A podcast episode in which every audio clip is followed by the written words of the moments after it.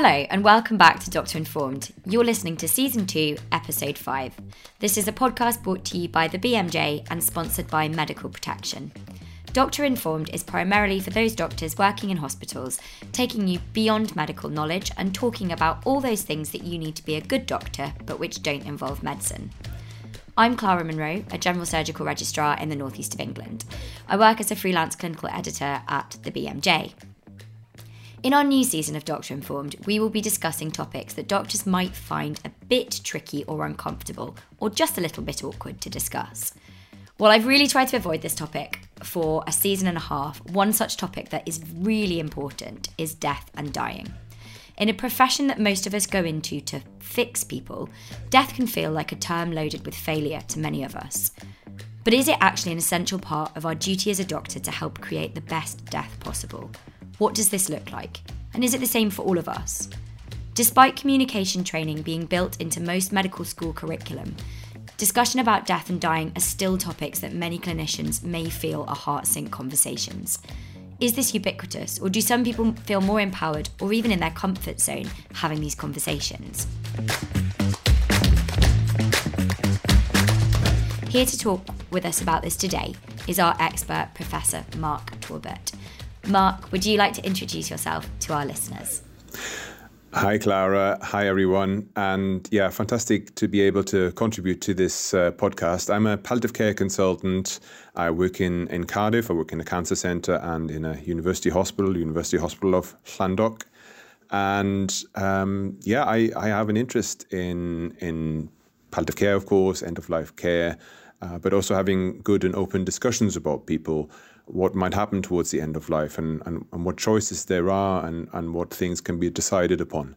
And, and I try and do so in a, in a, in a way, in a fashion that is clear, understandable, sometimes quite frank, but also gives people the opportunity to give a voice to a sometimes difficult to broach area and an area that some people, including doctors, including my younger self, sometimes try and avo- avoid. Well, it's brilliant to have you with us, uh, and I'm I'm really fascinated to hear your thoughts on this, Mark. Thank you for joining us. We are also joined by Kat Shelley. Kat, can you tell us a little bit about yourself and how you came to meet Mark? Hi, Clara. Thanks for having me. So, yes, I'm Kat Shelley. Um, I am living with stage four breast cancer uh, and I'm on my fifth line um, palliative chemotherapy agent. I met Mark through the Velindre Cancer Hospital where I am currently receiving my treatment, um, and I was referred to him um, for symptom management with my disease um, problems. So, yeah, we have a patient uh, doctor relationship. Apart from that, I also happen to be a ST5 anaesthetic trainee um, in Cardiff, in Wales. Uh, so I've got two hats on today, probably, but very happy to share either side of those experiences. Thank you so much for joining us. And again, it's it's an absolute pleasure to um, to have you with us and and to have you share with us bravely your story because I think you'll have a very very unique perspective. And lastly, I would like to extend a very warm welcome to our new panelist, Lucy-Anne Frank. Lucy-Anne, can you tell our listeners a little bit about yourself? Uh, sure. So um, I'm an elderly care consultant. Um, I finished my training in May 2021 and started being a consultant last July. Um, I'm currently, however, on maternity leave. So I'm an elderly care consultant and do a mixture of inpatient elderly care work, but but predominantly actually frailty work. So looking after older patients in A and E and making a good plan for them and getting them home if we can, that sort of thing. And I started listening to the podcast during my work commute, and then when Clara put a call out basically asking to widen her list of panelists, I got in contact with you. And so this is my first time doing a podcast, and I'm quite excited about it. I'm going to start with you, Mark, because when you contacted me, you directed me to uh, Talk CPR, uh, the website that you helped put together. What motivated you to do that, and why did you feel that that was important at that time? Yeah, thanks. I mean, everything starts with a bit of a story, doesn't it? And um, I, I remember I was a junior doctor in, in Birmingham many moons ago. I think it was the year 2000 or 2001.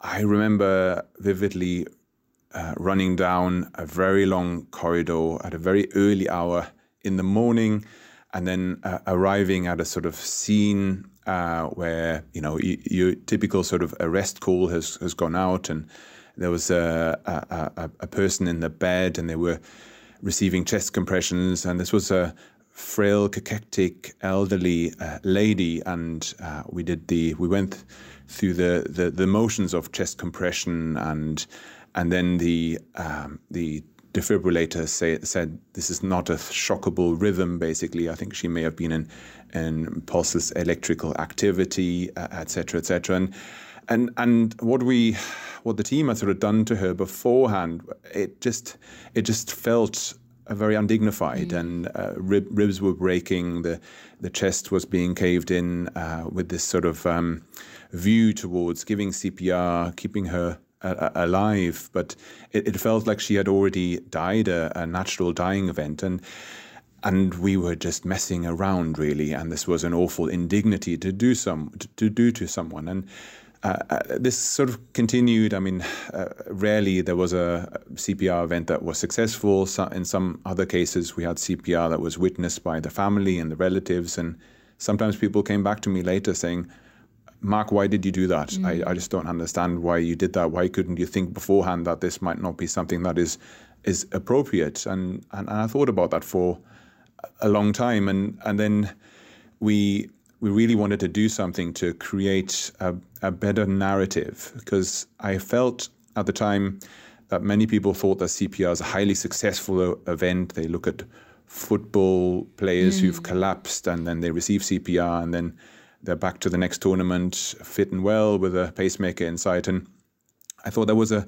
a narrative here where there's a lot of things that are not understood, not, maybe not understood by the general public. And yes, CPR has been very successful for certain groups of people. Um, you know, it's successful perhaps when there is actually a cardiac arrest, but it's unsuccessful and zero, actually zero percent uh, successful when it comes to natural dying events. And I, I often felt that that was missing a bit in the narrative. That you, you sort of your long distance runner who at a half marathon or at the end of a marathon collapses and goes straight to the floor without even touching the ground with their hands, basically, and has a sudden cardiac arrest, uh, is very different to someone who has very advanced disease, has you know, an advanced cancer that is spread everywhere in the body and maybe other healthcare conditions mm. as well, COPD, renal failure, etc., etc.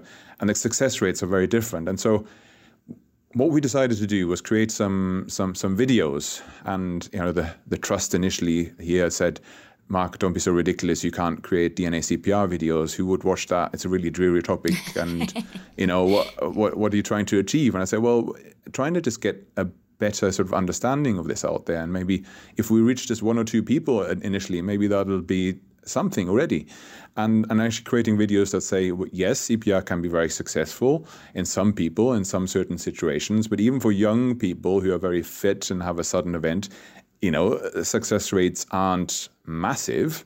But then when you break it down, and a big meta analysis showed this actually into people who've got underlying conditions such as advanced metastatic cancer, for instance, or uh, really bad renal failure, mm. for instance, or who've been admitted uh, for uh, for lung conditions, etc., etc., then the percentages for survival to discharge from hospital go go down into the single percent figures, sometimes less than sort of 1.9 percent, even less of, uh, of that sometimes, and and and people don't know that. And so we created these videos, and they went out, and they've they've been, I think they've been viewed over half a million times, and they're on YouTube under Talk CPR.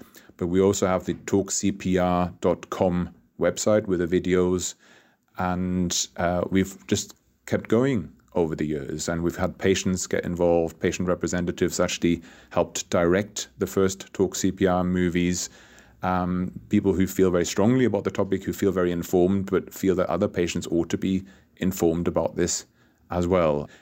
Thank you for sharing, Mark. And I mean, that work is is really is fantastic. Um, I before we get everyone else's views, I just want to pick up on something that you said. I think you mentioned it twice. You talk about a natural death. And I'm I guess I'm kind of interested turning that on its head is is there such thing as an unnatural death? And if not, what, what do you mean by a natural death? Oh, you've got me there. That's a that's a good one. And and actually, actually, natural dying, natural death. I mean, um, yeah, Kathryn Mannix, a, a, great colleague of mine who I really like, talks more about the term ordinary dying. Mm. Um, and I suppose ordinary dying for a palliative care physician or, or maybe a district nurse or a GP is is someone who perhaps dies over several hours or several days, for instance. Mm. And I think you know we've we've all seen that someone becomes progressively less less well, less conscious, for instance, and goes into kind of a um, more sleepy phase. Uh, sometimes it's less responsive over the last 24 hours of their life. Um, if you wanted me to be very technical, sort of the sort of uh, ordinary dying is often a sort of when you look at the heart, for instance, so maybe starts off then with the organs shutting down very gradually. Mm. And actually, the, the, the, heart is the last organ to just keep going, keep going, goes then into pulseless electrical activity, then goes into asystole or an agonal rhythm as such. And, and, and the heart being the very last thing that just keeps flickering on, keeps going. You know, you, you can imagine suddenly someone running up with a defibrillator or trying to pump the chest, basically, the rest of the body has gone. You're not going to do anything. This is not going to work as such. Mm. Versus maybe, I, I wouldn't call this unnatural dying, but let's call it sudden cardiac arrest or an abrupt loss of heart function. And this is something that me and Kat have discussed. So if you're walking around and you say you have a cancer or you've got another condition and you're walking around, suddenly you suddenly collapse and go to the floor. Well, actually, in some ways, you know, maybe that isn't expected. Maybe you're not expecting that mm. because something has gone on.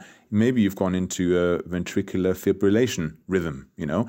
And, you know, for, for some people in certain circumstances, maybe younger people where the cancer is nowhere near the mediastinum, nowhere near the heart, basically, actually, you know, giving a few zaps of, you know, electrical activity there mm. may actually flip that around quite quickly. We've seen it in, in, in, palliative care, even in the hospice settings where, you know, someone, you know, has had an internal pacemaker or where we've even given defibrillation to someone and it's, it's, it's brought them back and they've made a very good recovery. So you see all these different things in palliative and end of life care. But I think the distinction between sort of a, a more sudden cardiac arrest, which is a, perhaps a bit less expected, uh, versus a more ordinary dying event where you sort of maybe it happens over several days and the other organs kind of give up before the very last organ, which is the heart. I think I think that's an important narrative that sometimes gets missed a little bit, and I think we need to, in our heads, distinguish between those two a little bit. Mm.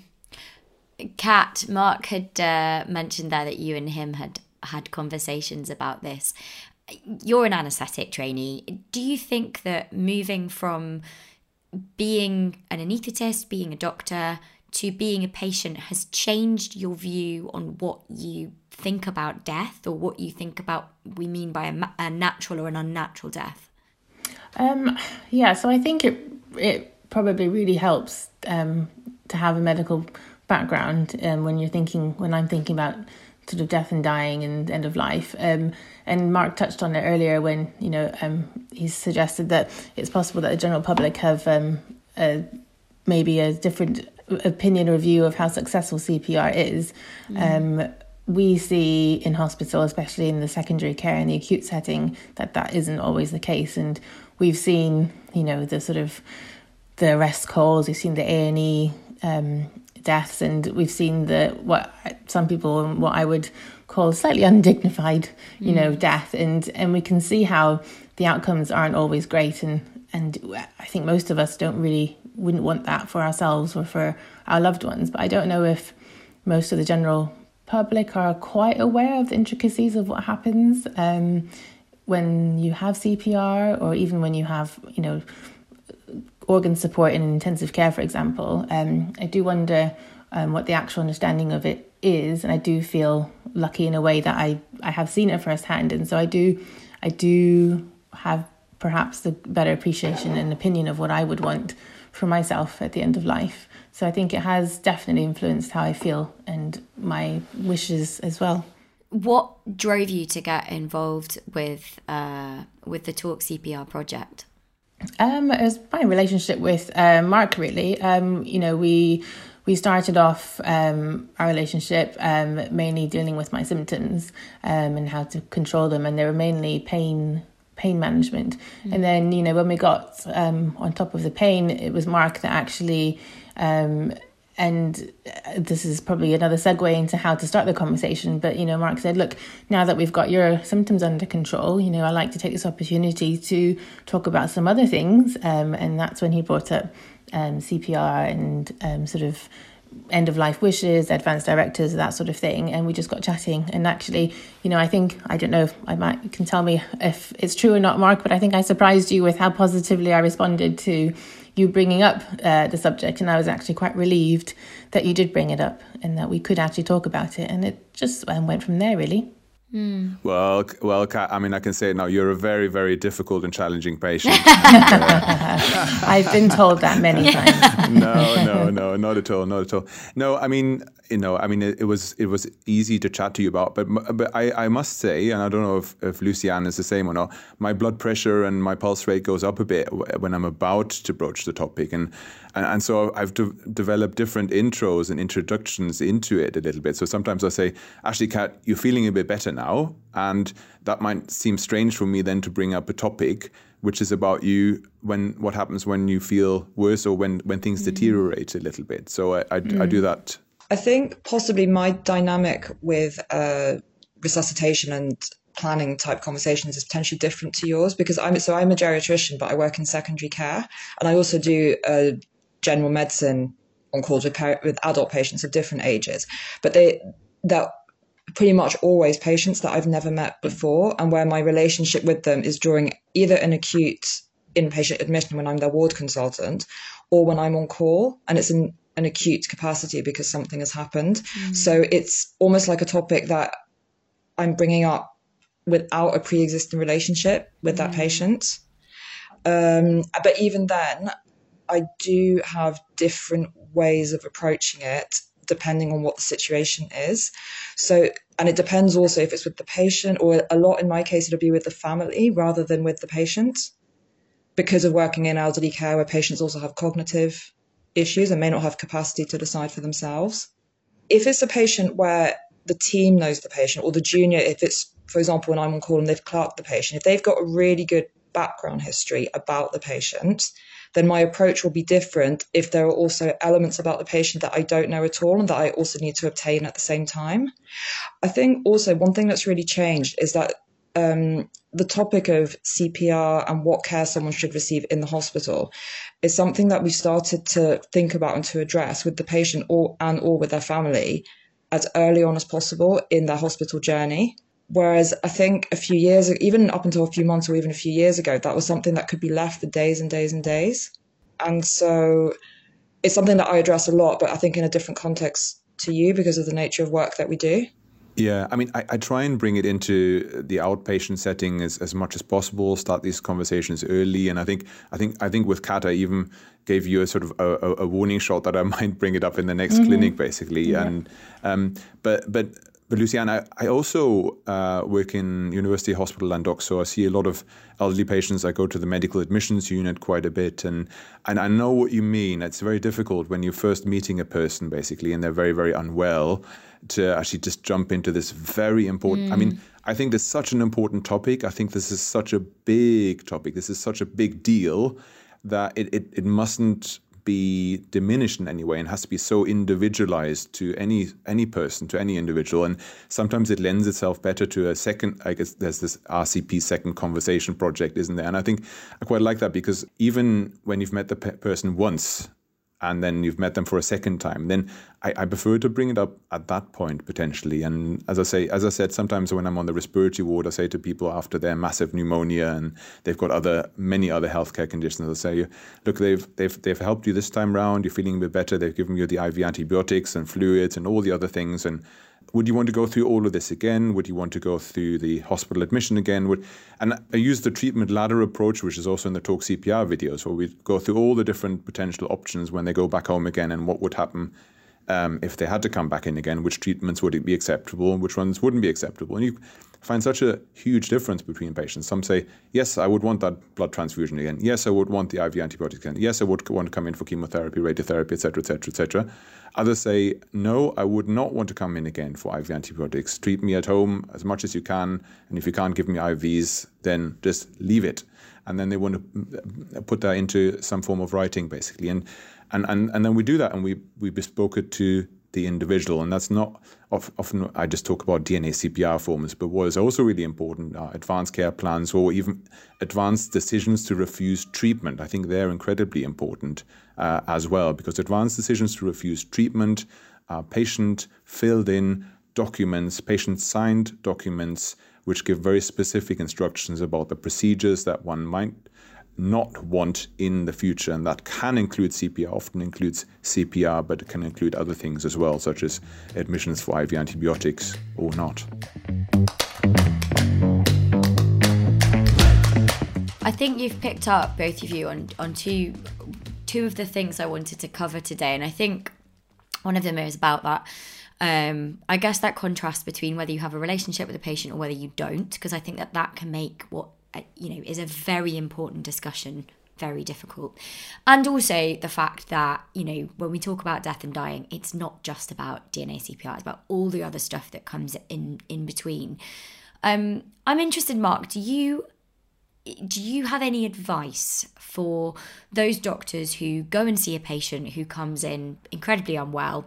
In my specialty, in surgery, you know, quite often I'm going to see them to say, Can we do an operation to fix you? And if the answer is no, you know, is the likelihood that this is going to lead to you know good palliation and therefore fairly quickly into meeting a patient you're having a discussion about what they want at the end of their life which c- can feel jarring i think and it can feel jarring for the patient particularly and the family. Do you have any advice about how you can approach those discussions without that relationship there so I think I think sometimes it can feel a little bit like a, a rushed journey, mm. can't it? Because the patient has just been given a diagnosis, it's been all mm. very horrible and awful, and and then suddenly the palliative care person arrives and is talking about death and dying. And I think sometimes what we maybe get wrong, the advice I would give to junior colleagues is that sometimes I think we mistakenly distinguish between active treatments and other and so, what is other? Is is is all of palliative care? Is all uh, geriatric care? Is all sort of general medicine in active care? Well, I don't think so because mm. we're actually quite busy. Um, and so, it, you know, we, when we do a lot of things, so you know, hospices, inpatient units, various other places give blood transfusions, antibiotics, and reverse reversibles, give bisphosphonates when the calcium is high, and various other things. So, I think changing the narrative from saying we're talking about one procedure here, CPR, which is highly unsuccessful, and we might sort of say, Let, us not choose that one in the future, mm. let's not offer that one in the future, versus saying all the other stuff that is still on offer, the active offer of treatments and things that we will try and do to make life more comfortable, make quality of life better, is a huge arsenal of things that we can offer. And I wouldn't call that non active treatment. I would very much call that active treatment. So I tell off the oncologists who talk about no longer for active treatment. Mm. Well, what does that mean? I mean, I'm not here twiddling my thumbs. I'm working very hard, and so is the, the nursing team, and so are the allied healthcare mm. professionals to to reverse potential reversibles. And so if you can somehow weave in that narrative of all the things that you are doing, you know, mm. like take my talk CPR conversation where I'm treating, taking them up the treatment ladder. And by the time they've heard all the things that are on offer, they they might come to the top of the ladder, ITU and CPR, and kind of think, well, actually, those success rates, no thanks, but we'll have all the other stuff you mentioned that's on the menu.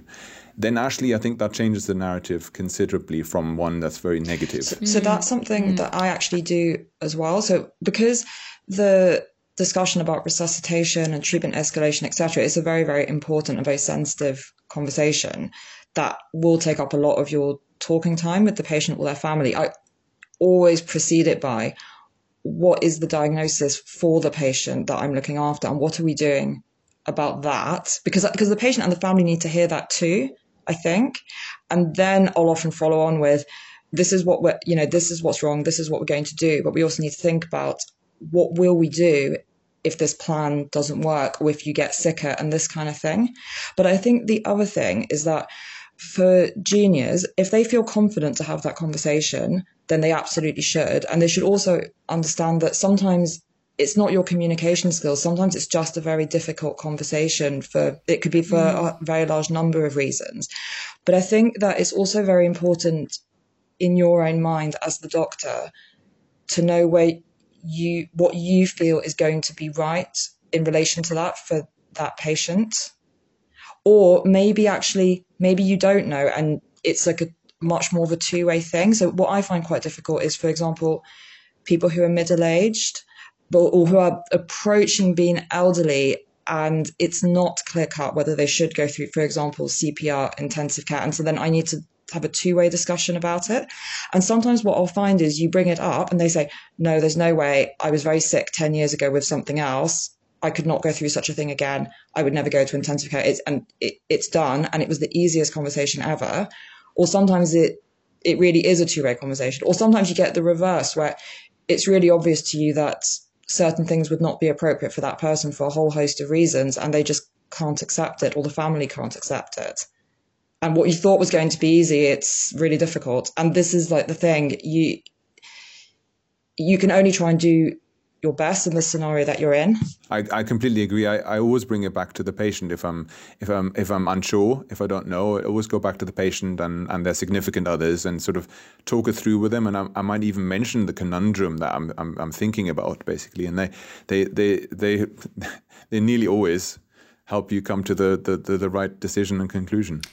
I think it's very interesting that you brought up age um, because I think that this is something that I mean, I, I will hear it from patients. They'll say, oh, you're not going to do this operation because of my age, or you're not going to do this, that, and the other because of my age. Um, and I think that, you know, many people have said that the legacy left behind from the COVID 19 pandemic should be to improve the way that we discuss death and dying. But obviously, there were concerning news reports, you know, around the time of the pandemic that blanket DNA CPR orders to, to certain groups of people, particularly those over a certain age, were being made. How much truth in that remains to be seen, but I have heard a lot of concern from patients regarding that. Is this something that other people have seen? And what are your thoughts on this? Do you think there is an age cutoff, or do you think it should completely be seen in the context of the physiology and the comorbidities? It's really difficult because obviously you don't want to be ageist and you want to take, you know, each person irrespective of their age uh, with their own individual factors, so as an individual patient and assess them on that basis. The, the thing that's a real tension is that you're not being ageist, but the fact is that as you get older, things like CPR will have worse outcomes or the resultant disability you could have to then go through and recover from, etc., becomes an increasing problem. Or say, like for you as a surgeon, realistically, and it's not being ageist, if someone is 85 years old, even if they're the fittest person, going through an operation compared to if that same person was age 35, they just are radically different things. And that, but it, and it's, I think it's really hard even as a doctor to not get yourself into almost into a knot over this, even though these things are definitely true. I, think CPR could be seen as ageist, but not necessarily the doctors and nurses who, who discuss it. I, I think as a procedure, it's ageist, in, and and and it can can also be discriminating against people with lots of long term conditions as well. Mm.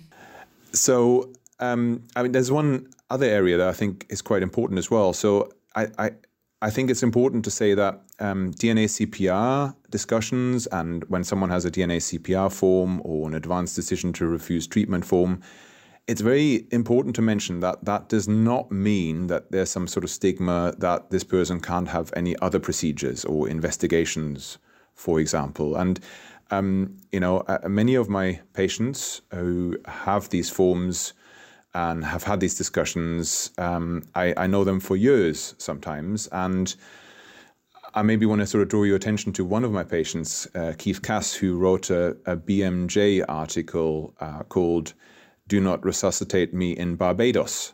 And, and, and, and Keith Keith was a bit of a, a joker, and uh, you could never quite predict. But he basically wrote to the BMJ his his story, basically, where he'd met me. We talked about DNA CPR. He he didn't take it brilliantly well initially, I must say, and then he sort of very much became a big supporter of of of the notion of DNA CPR. But for him, it was quite important to note that he was on immunotherapies, chemotherapies, radiotherapies. He was up for all investigations and treatments, even experimental research treatments as well.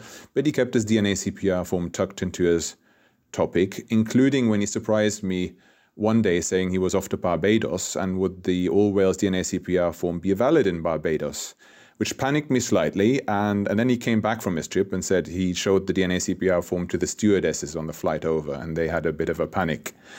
Um, so I, I would just make that quite clear, I think. And, and I think there's some research from 10, 15 years ago that sort of suggests that, that staff or healthcare professionals, when there's a DNA CPR in place, may also discriminate against other procedures. And I cannot see that anywhere here. Certainly in Wales, that is not the practice. When I talk to to colleagues and nurses and GPs and district nurses, you know, a DNA CPR does not mean that other procedures are not available. And I think it's just important to mention that. And we'll be back right after our message from our sponsor. At Medical Protection, we're different. With no financial caps or limits on the protection we offer members, we take a discretionary approach to providing assistance. This flexibility lets us help where other providers may not, treating cases on their individual merits and adapting to a wider range of situations. As a member owned, not for profit organisation, we exist to support your professional interests and protect your finances, career, and reputation. Our doctor to doctor support and advice can help you navigate the way, whatever lies ahead. Plus, the number of times you contact our helpline won't affect what you pay for protection. If you're a consultant solely working in the NHS, that price is just £549. Isn't it time to get protected and practice with confidence? Join today at medicalprotection.org/uk. Okay, back to the show. Kat, I want to go back to you, and um, you were obviously talking about how Mark had approached this conversation with you about end of life and about what you want or don't want. I wonder is was there a good time to have that conversation? Would there have been a better time or a worse time without obviously commenting on uh, Mark's ability as a clinician? oh dear. Mark, cover your ears. Um, okay. No, I mean it was well it, it it came at a good a perfect time i think i mean i i think mark did it really well in the sense that you know our, we started our relationship with right you're here you're here for a specific problem let's sort that problem out um, and we were lucky, and also also Mark is obviously very good at his job. We sorted my symptoms out, um, and then we were sort of just left with time to chat. And um, so yeah, we had established a relationship. And you know, as uh, Lucy-Anne was saying earlier, we don't always have that luxury to have mm. uh, an established relationship and rapport with patients. Certainly, you and I in the perioperative setting don't always have that luxury. We're often having that conversation when we're knocking on the door of ITU, aren't we? So, mm. um, yeah, in terms of timing wise, I probably, probably, I don't know. I mean, for me, for us, it was a, it was a good time, um, and things were stable at that point. Um, and I had time to think and breathing space, and I was probably maybe a bit calmer. You know, um, I was in a good place to to be thinking about it. So yeah, it was a good time um, for, for you. Thank you. Thank, it's, thank, it's... thank you. You had me off lightly there. yeah, but I think it's so personal, isn't it? It's such a highly personal um, topic and conversation, um, and I'm probably a very specific example of someone of a patient who's having that conversation, and there will be so many other opinions and examples of those conversations. So, yeah, I think it's judging judging how that person feels about it in a very potentially very short space of time if you've only just met them. But the situation may dictate um, your timing. It depends on if you have that luxury. If you don't mind me asking, were you on your own when you had that conversation with you, or did you have someone else with you? Uh, I was on my own actually, um, and I actually think that was beneficial because I could be really honest and really open. I actually I think I actually remember thanking Mark for bringing it up um, and telling him how relieved I was. Um, subsequently, I did say, you know, the next time we we come back to this, can I bring my husband? Um, because it's not something that um, we talk about at home very often because it's upsetting um, for him. He won't mind me saying, but actually, in the end, Mark was um, sorry, I used you, Mark, but I used you to help me um, have that conversation with my husband in a way by having Mark there. Um, but yeah, initially, um, having just the two of us meant I could just be really open and honest and say the things that would probably otherwise upset my family. Mm. Yeah, I, I, I think I gave you a warning shot that we might bring up such a topic uh, at the next consultation. So I suppose you, you could have potentially chosen to, to, to bring him in yes. or, or mm-hmm. link link him in basically because we do video mm-hmm. consultations as well sometimes. But I, I, think you chose not to on that occasion and then broach the topic in your in your own way basically, and that yeah. kind of get, left you left you the choice a little bit. So, I think that yeah. as clinicians, uh, that facil- our our role in initiating that discussion and in being the facilitators around these topics cannot be underestimated. There are people in the lay public mm. who will bring these things up themselves, but a lot of people, I think, even if they hold even if they hold this knowledge or feel very strongly about it, it's a very difficult thing to to bring up because like even say for example say with me and like say my grandma who's incredibly elderly if I brought it up, I'm not saying this has happened, but it could happen that say if I brought it up as her granddaughter, you know, my, my parents or my siblings could, you know, say something like, you know, are you trying to kill grandma? You know, something like that, mm-hmm. which it, it, could happen, but that's what they, in, and as the family member, even though I'm a doctor, it, it's not necessarily, it doesn't necessarily mean it's my role or that it's my place to bring that up.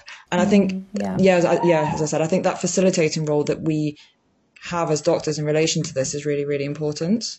Mm, definitely. I think circling back to what you said as well, Mark, about formalising these decisions my um my dad's a retired oncologist and he has very strong views about what he wants and doesn't want. I mean, he's fit and well and he's in his 70s, but he has strong views about if he became unwell, what he does and doesn't want. And exactly as you say, Lucy, um, Lucy-Anne, I I said to him, if you strongly believe in that, that's absolutely fine, but that needs to be formalized because actually I, as the only other medic in the family, don't want to be the one that has to explain to my numerous brothers and sisters and, you know, aunties and uncles that you know, dad didn't want this and I'm making that decision. And I think that that mm. can be a very mm. difficult role for families um, or particularly individuals, uh, you know, in that situation.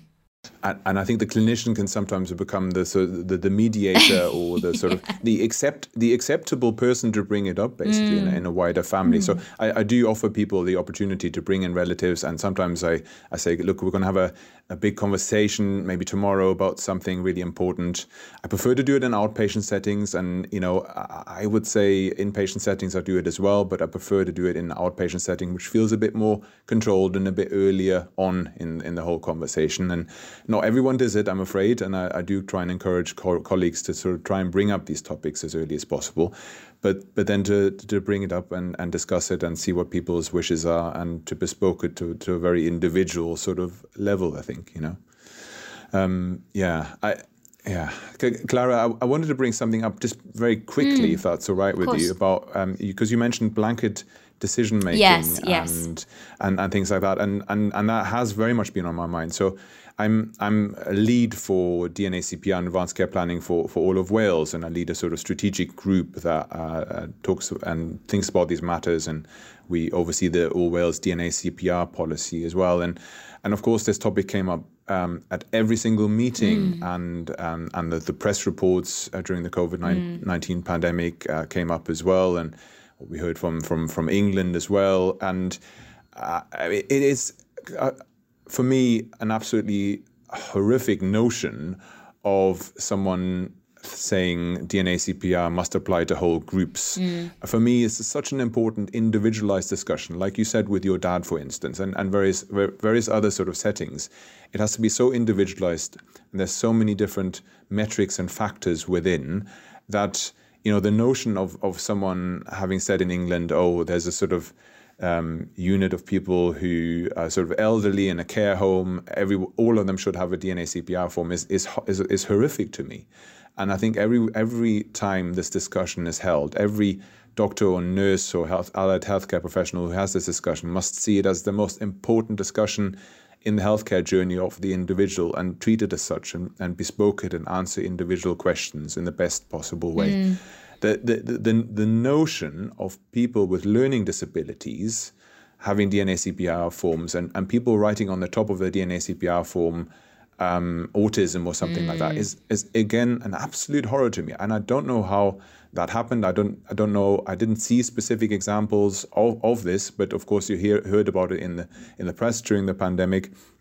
And that cannot happen. And we've been very clear in Wales, we've put it in the policy that any discrimination against any protected characteristics is totally unacceptable. But also blanket decision making and saying elderly people have to have a DNA CPR, also for me, unacceptable. There's people that run past me on my Saturday run who are in their 80s and would probably survive CPR better than me. And I'm, I'm, I'm not even joking about mm. that. I think they probably, probably mm. would if something bad happened to me. And, and so it has to be a very individualized thing. And we're really trying to put that forward here in Wales, put the, put the narrative forward that that is the case, um, really trying very hard.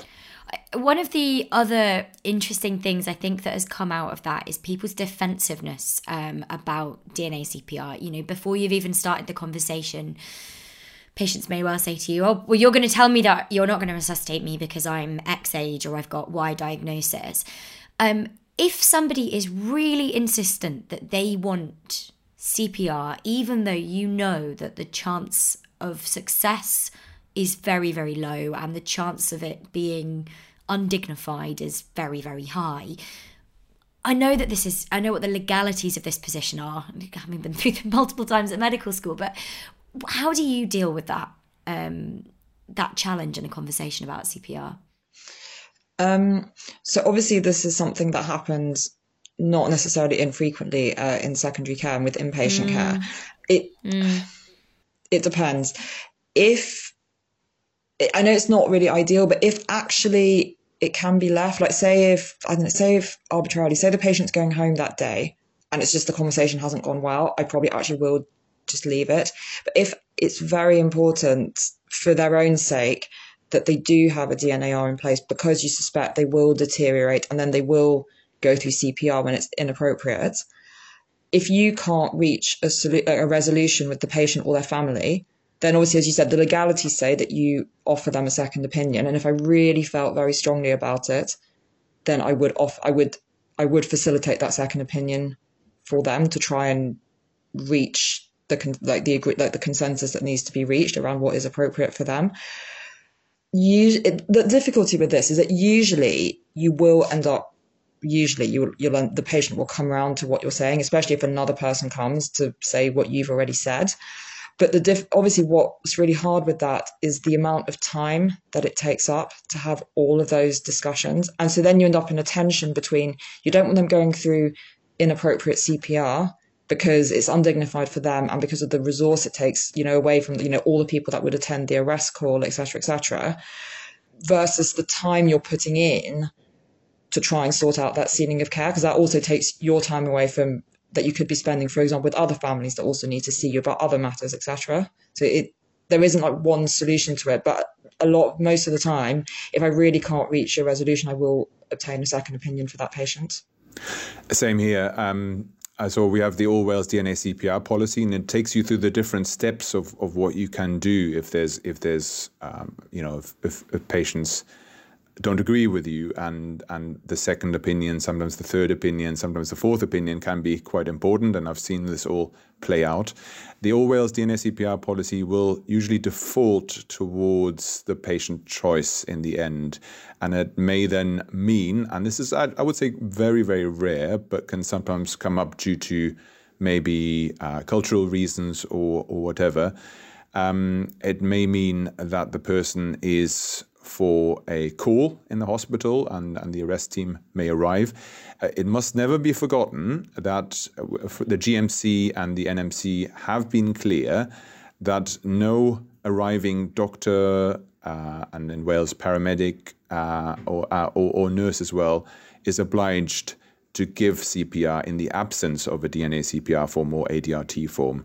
Um, you can say no, uh, I've, I've reviewed the situation and I'm not going to give CPR. Now, that is difficult because it's an emergency situation. You're arriving very quickly. And of course, who, who on the arrest team has read, read all the notes? That, that, that can be very difficult. But um, yes, we, we usually default. If there's such conflict and if there's such a strong feeling about it, for whatever reasons, we would usually default towards the patient view on this one. And I don't think it's good enough for doctors just to say to the patient and the family, well, it's a medical decision anyway, mm. so tough. No, and I, I have I've heard that. I think it can then be incredibly difficult to build back that relationship, not just with the team and the patient, but with every team that comes afterwards with every admission that that patient will ever have to hospital. And I, mean, some people disagree with me on that quite quite heavily. So, you know, Lucy-Anne, if you, if you want to give me some grief now, then feel free to. No, no, I think it's essentially I my practice is essentially what what you've described. Like the the aim would always be that if I professionally feel that a patient should not be going through CPR, because obviously this is the main thing that we're talking about, ideally that patient should have a DNA CPR in place because that's appropriate for them. If you can't reach that resolution, you should take the steps to try and see if it can be reached. But ultimately, if you can't reach it, you you can't. And then the question is, why can't you? Like, what is are there any of those things that need to be overcome? And a lot of the time, as you've said, it would either be something cultural that means that it's causing a huge barrier, or there's something emotional going on, probably to do with the family dynamic or what the reason is as to why that conversation needs to be had, like this sort of thing. And so then a lot of the time when when this conversation is we what we describe as difficult as the doctors, but when it's not and often then you'll experience it as not going well. It's often because something very difficult is going. The family's finding it very difficult, or the patient is fi- and all the patient is finding it very hard to accept that that's the stage of life that they're up to, where these conversations need to be had. And normally, it's not. It's a difficult situation mainly because the patient and the family they're all suffering that that's not i know that it's easy to say that when i'm not in that situation it's very difficult when you're in that scenario where you're not reaching agreement with your patient and the family. But normally the reason why it isn't happening is because the situation as a whole is very challenging.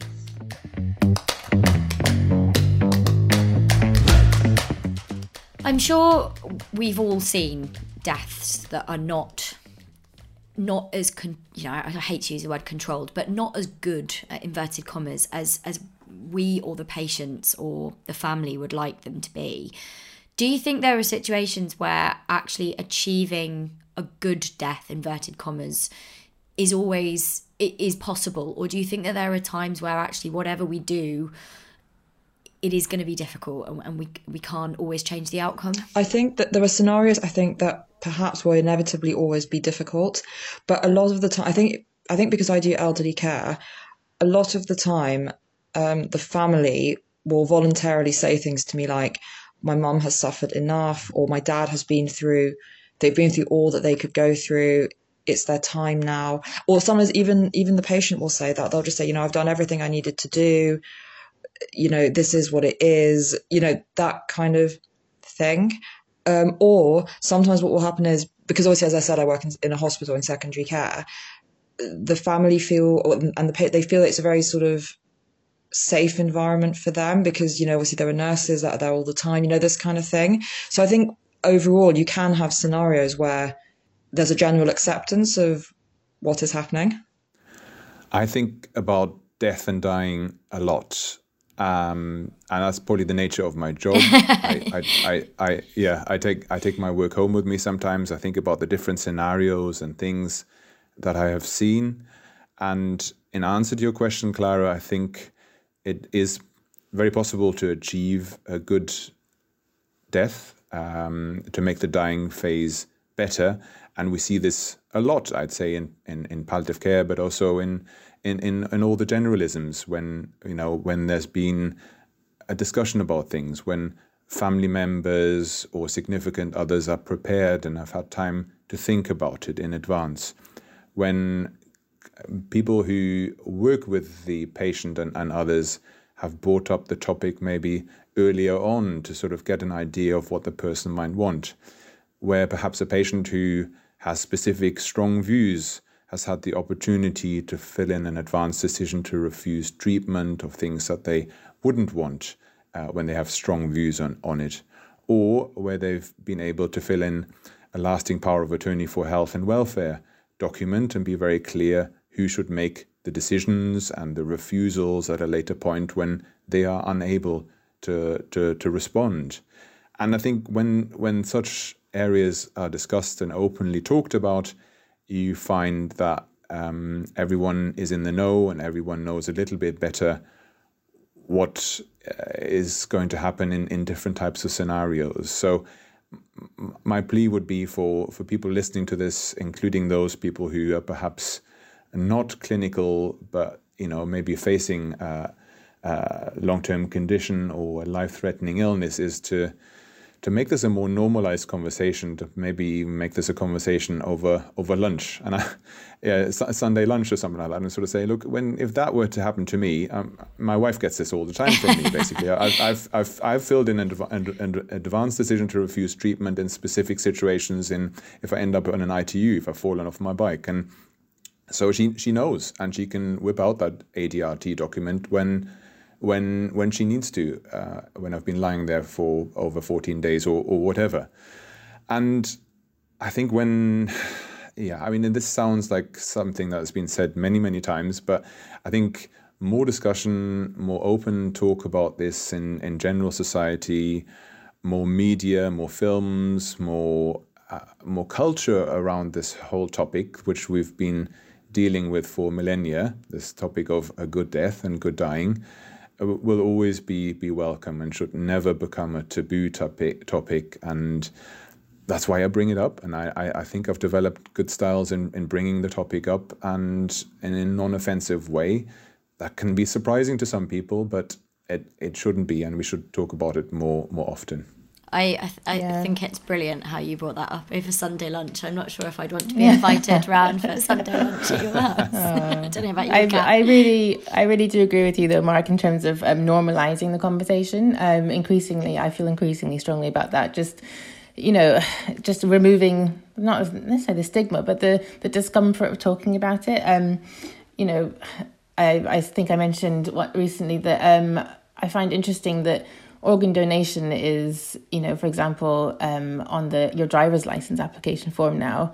Um, so everyone is, you know, happy to to tick that box to say yes, of course, I'd like to, you know, donate my organs, but no one's actually told their family about it. Um, and I don't know if it's somehow an easier easier thing to talk about or think about because there's an altruistic element to it. Um, but you actually have to go through the process of dying first before you can actually donate your organs. Um, and I don't know if there's anything to be learned from the campaign for organ donation. You know, becoming on that on that piece of paper, and and now it's an opt out process, isn't it? That's taken many many years, I know, but you know, I think normalizing the conversation would be amazing. I think it's going to take time, but I think that is the answer. And you know, going back to your question about a good death, um, the theme that has you know united everybody's answer to that question is an element of proactiveness in in having that conversation. Um, you're very lucky if you don't plan for a good death and you have a good death, then that's great. But the the, the common denominator seems to be some kind of planning, and it's all down to personal preference, your personal experiences, um, you know, cultural experiences and, and beliefs as well. So, yeah, I mean, realistic to achieve a good death, I hope so, um, but certainly realistic to actually have a conversation and find out what that means to somebody is that is realistic. Whether or not you actually achieve it, um, I don't know. Kat, can I ask you something? I've, I've not mm-hmm. asked you this ever before, but oh. um, build up. Um, but um, I mean, you're a young person and, and you're facing the prospect of death and mm-hmm. dying. Mm-hmm. Yeah. And and we talked just now about normalizing that. Is, is it easy as a younger person to bring up that conversation or normalize that conversation, for instance, with, with your own family and relatives, or is it difficult? Um, again, I think highly personal. Um, it is a little bit easier for me, perhaps, in that um, as a family, we have a personal experience of um, a good death. Um, so, my father died just over 10 years ago. Um, and, you know, obviously it was difficult. Um, but all along, I said from the very beginning, even to my family at the time, um, that actually, you know, in terms of deaths go, that was as good as a death as you can hope for. You know, he was palliative uh, cancer as well. Um, it did seem to happen quite quickly, but the you know all the services got together really quickly towards the end. He was in a hospice, and I could not have faulted it. You know the care and the way it was conducted was dignified, and I think that was my first experience of well personal, but also a very good death, and it obviously made a big impact on me. So having that precedent in the family did make it does make it slightly easier to talk about. I think instead of saying, "Hey guys, you know, when I pop my clogs," um, uh, having no experience of of it, um, you know, we have something, we have a high bar to compare to, and you know, there was some comfort in in all agreeing that that was a good death, um, and it probably does bring some comfort to know that that is an option. Do you think culturally it's it's one of these things that as British people we find quite difficult to to to bring up do you, you know i mean i know mark you mentioned the sunday lunch conversation but you know it, it how do you bring that conversation up? Where do you bring it up? Do you only bring it up when something happens or do you know is there another way around it that we can we can talk about it before it's it's a necessity or an acute situation? It occurred to me the other day when we were when i was thinking about this podcast. Um and I don't know how it would go down. Um, but say, say for example, you're sat in your GP surgery and you know you see posters for organ donation and stuff. Like, what if there was a poster that said, I don't know how you would word it, but basically giving someone a visual cue as to have you ever thought about how you would like the last few days to look mm. or do you mm. have any particular thoughts or any wishes and actually whether or not that would just be an invitation for someone to act to just bring it up you know in those six minutes that they have with their gp for their sore thumb but whether or not it would just invite invite just sort of open that door just a little bit because mm. you know mm. there's no opportunity really just to bring it up is there um often unless you've particularly thought about it um, but yeah i wonder if like a little cue you know, I don't know how they did it with the organ donation campaigning, but whether or not it's just a cue and it's, and yeah, again, normalizing it, you know, it's something that is in the sphere, um, it's in the air, you can talk about it if you want to, um, just giving people the option.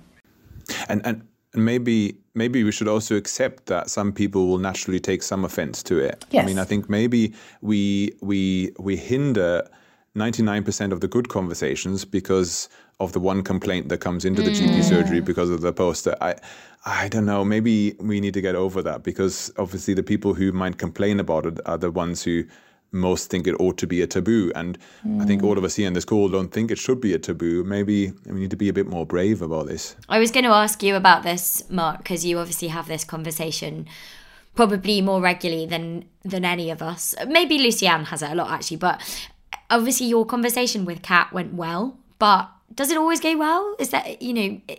no, no, no, no. And, and, and I've had complaints in the past. Lucy-Anne may have also had complaints in the past about it. It's, it's usually from the son in London. Um, so I've had a. It's, it's usually you've had a good conversation with the with the with the person, and they've been fully un- understanding, mm. and then they've and then you've said how are you going to re- leave it with your significant others, and they say oh I'll, I'll contact them and I'll talk to them about it, and then the person on the other end of the phone gets perhaps a, a, redacted or shortened version of the story, basically. So you, have had a long conversation about this, maybe even built this up basically over several consultations, and then the, the, the son in London or the, the daughter in Edinburgh gets a very redacted version, and then then flips basically, and then often you find maybe this is, comes as such a shock because they just don't didn't know that things were quite so bad, mm. or maybe they hadn't gotten the full. So they're getting a double dose of bad news or triple dose of bad news. The cancer has spread, and they've had one of them DNR discussions uh, that I've read about in, in the newspapers mm. and that every, everyone is getting. And then, of course, you get a barrage of letters or emails or phone calls, basically. And and then it's it's usually very sortable through a telephone call. And you know, the son in London calls, and you have a long conversation on the phone, and they kind of, yeah, I, I get it, and I'm sorry, I just I just had such a reaction about it. And your immediate response to things is often difficult to the longer term response. So I've brought it up sometimes, and the patient has been maybe quite horrified about the prospect of it, and then two weeks later said Thank you. Thanks for bringing it up mm. because I just, no one else had brought it up with me. No one else had mentioned it. And actually, I've thought a few things through. And I now feel better for having thought about it, for having also written my will, uh, for having uh, discussed these things, and, and actually maybe having made a bit more planning for when things do get a bit. I worse. think that's exactly. I think that's exactly it. Like it, it isn't always going to go well, unfortunately, because it is a difficult topic. But I think you have to try even if you do end up with a complaint or a time when it went badly, to still continue to have that conversation with as many patients and families as possible and not let the bad experiences that you've had deter you from doing that. But I can see how for some people it it can really, really be off putting for them. depending on what's happened. But it's such an important conversation that I think you should always try, even if amongst all the experiences you'll have had, some of them may not have gone so well. Well, that is about as much as we have time for today, and I, I am I'm very sad to have to put a stop to this really rich discussion. But thank you all so much uh, for for joining me, and Kat, particularly thank you for your candid um, reflections because I imagine that you know it's not an easy thing to talk about on a podcast, but I, I really really appreciate your uh, reflections today. So thank you.